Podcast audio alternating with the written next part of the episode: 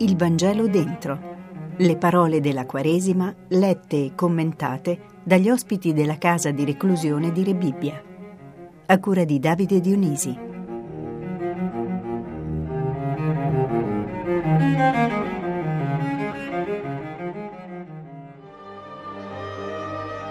Primo della festa di Pasqua, Gesù, sapendo che era venuta la sua ora di passare da questo mondo al Padre, avendo amato i suoi che erano nel mondo, li amò fino alla fine.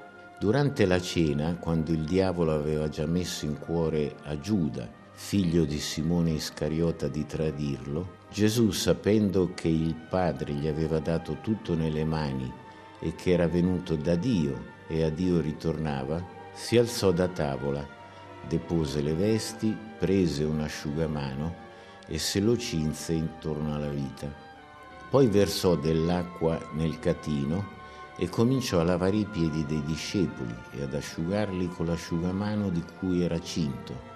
Venne dunque da Simon Pietro e questi gli disse, Signore, tu lavi i piedi a me. Rispose Gesù, quello che io faccio, tu ora non lo capisci, lo capirai dopo. E gli disse Pietro, tu non mi laverai i piedi in eterno. Gli rispose Gesù, se non ti laverò, non avrai parte con me.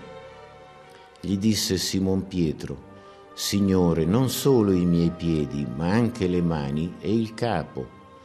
Soggiunse Gesù, chi ha fatto il bagno non ha bisogno di lavarsi se non i piedi ed è tutto puro.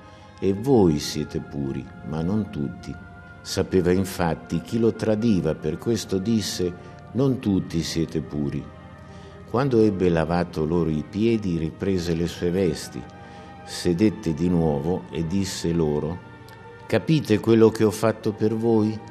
Voi mi chiamate il Maestro e il Signore, e dite bene perché lo sono. Se dunque io, il Signore e il Maestro, ho lavato i piedi a voi, anche voi dovete lavare i piedi gli uni agli altri. Vi ho dato un esempio, infatti, perché anche voi facciate come io ho fatto a voi.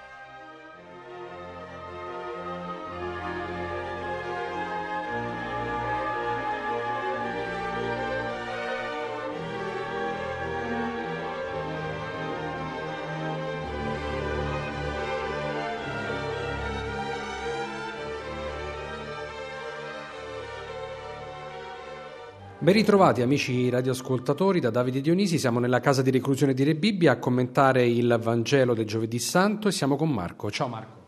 Ciao.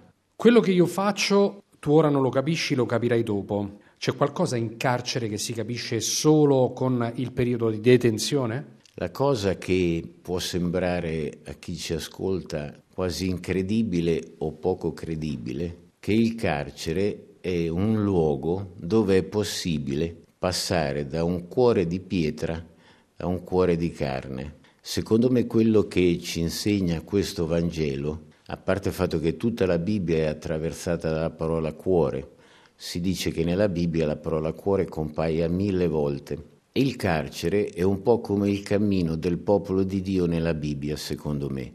Siamo partiti dall'epoca di Caino Abele, il cuore di pietra, e siamo arrivati fino a Gesù che ci ama fino alla fine con il cuore di carne, mettendosi non alla nostra altezza fisica, ma all'altezza del nostro cuore. E io penso che il carcere consenta questo, mettersi all'altezza del cuore dell'altra persona e forse proprio questa è la rieducazione. La figura del Vangelo di oggi che più messa in discussione è quella di Giuda e quindi il tradimento, colui che incarna il tradimento. Quanti Giuda hai conosciuto in carcere? Ma diciamo che a me di dire che ho conosciuto un Giuda in carcere mi dispiace. Ammesso che l'ho conosciuto, ci possono essere state delle situazioni difficili, però una cosa che ho imparato nella mia vita, il carcere ha contribuito, che quando ti viene a mancare qualcosa, un comportamento, un rispetto, una parola, se ci pensi bene è come se ti fosse tolto un pezzo di te. Io penso che nessuno di noi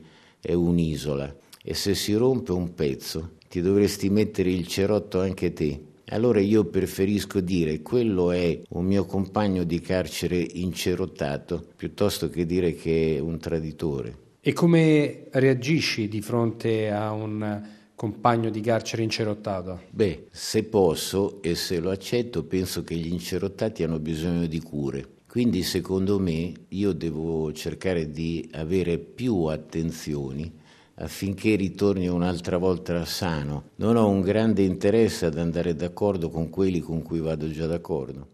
Avete ascoltato?